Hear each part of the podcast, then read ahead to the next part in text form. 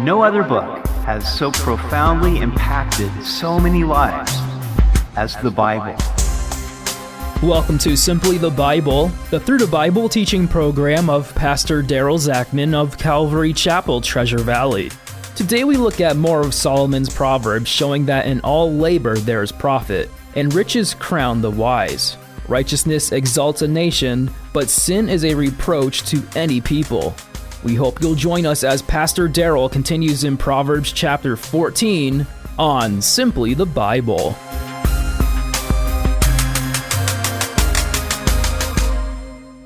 The thing I love about Proverbs is that they are so practical.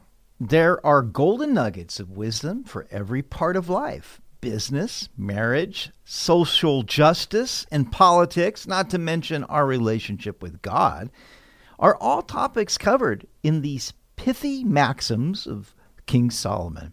We continue in Proverbs 14, verse 18. The simple inherit folly, but the prudent are crowned with knowledge. How tragic would it be to be born in a household where all you inherit is folly?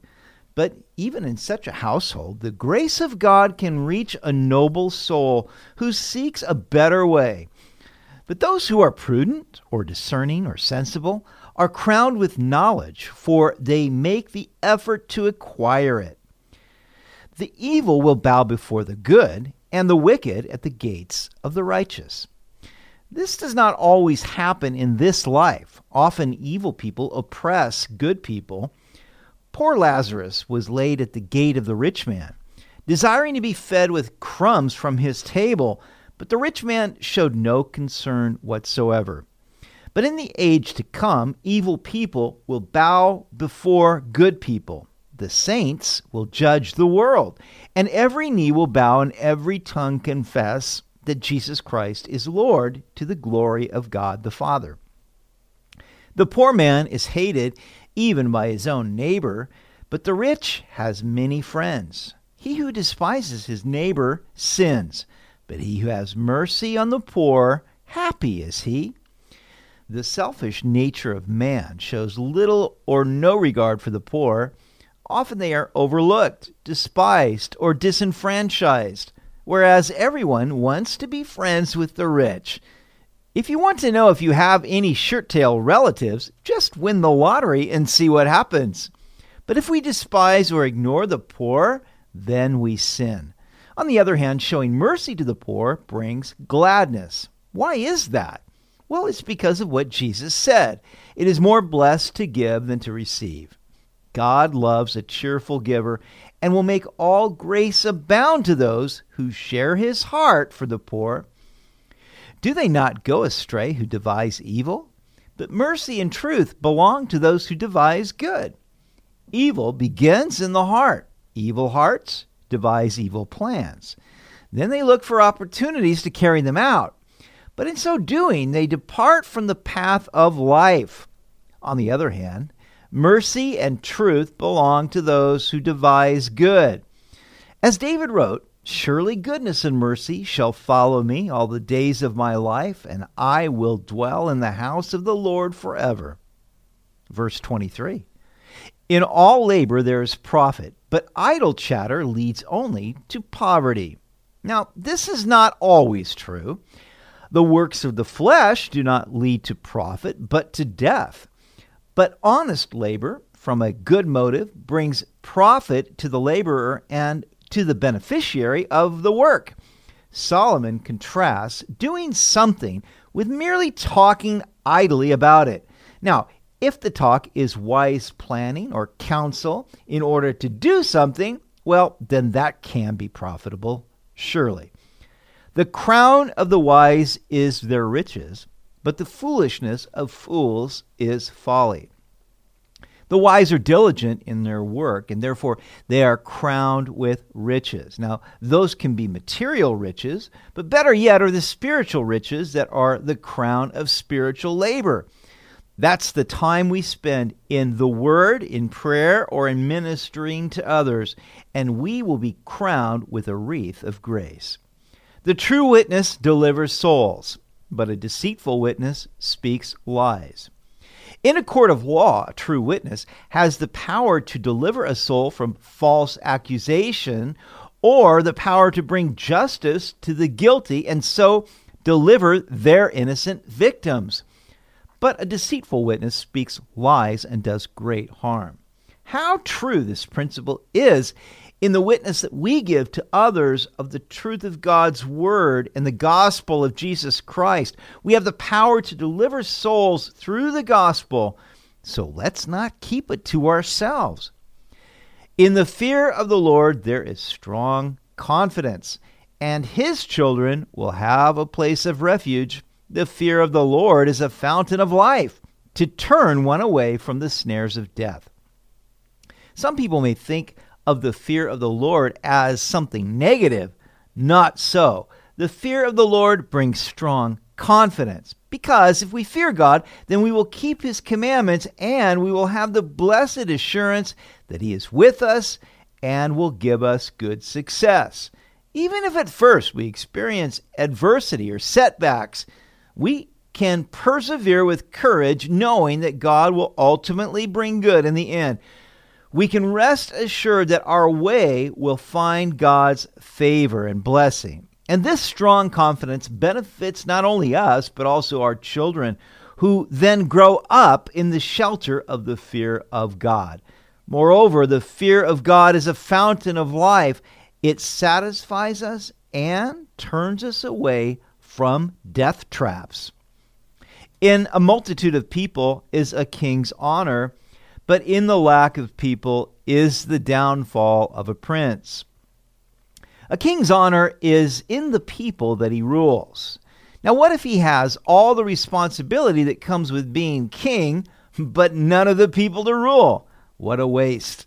Likewise, we labor for the glory of our King Jesus. We seek to build his kingdom, not to build an empire for ourselves. How vain is that? But so that there may be a bigger heaven and a smaller hell. It will be our joy to see people whom we have led to Jesus Christ around the throne of glory, worshiping our beloved King and Lord.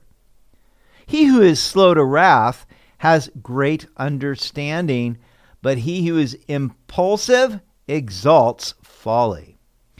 So, if you are slow to anger, then it shows that you have great understanding. It shows that you have the heart of God because He is slow to anger and long suffering with people.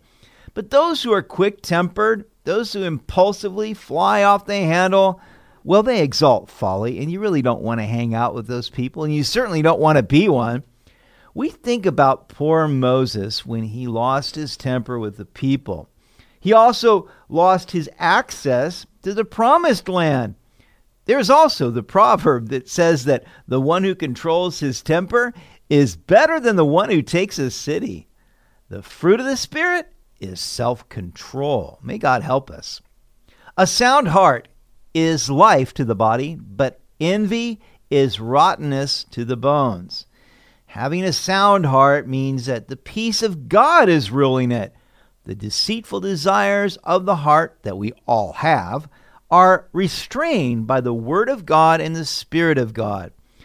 But when envy grips the heart because of covetousness or greed or whatever, then it brings rottenness to the bones. It corrupts every part of the heart and life. He who oppresses the poor reproaches his Maker but he who honors him has mercy on the needy.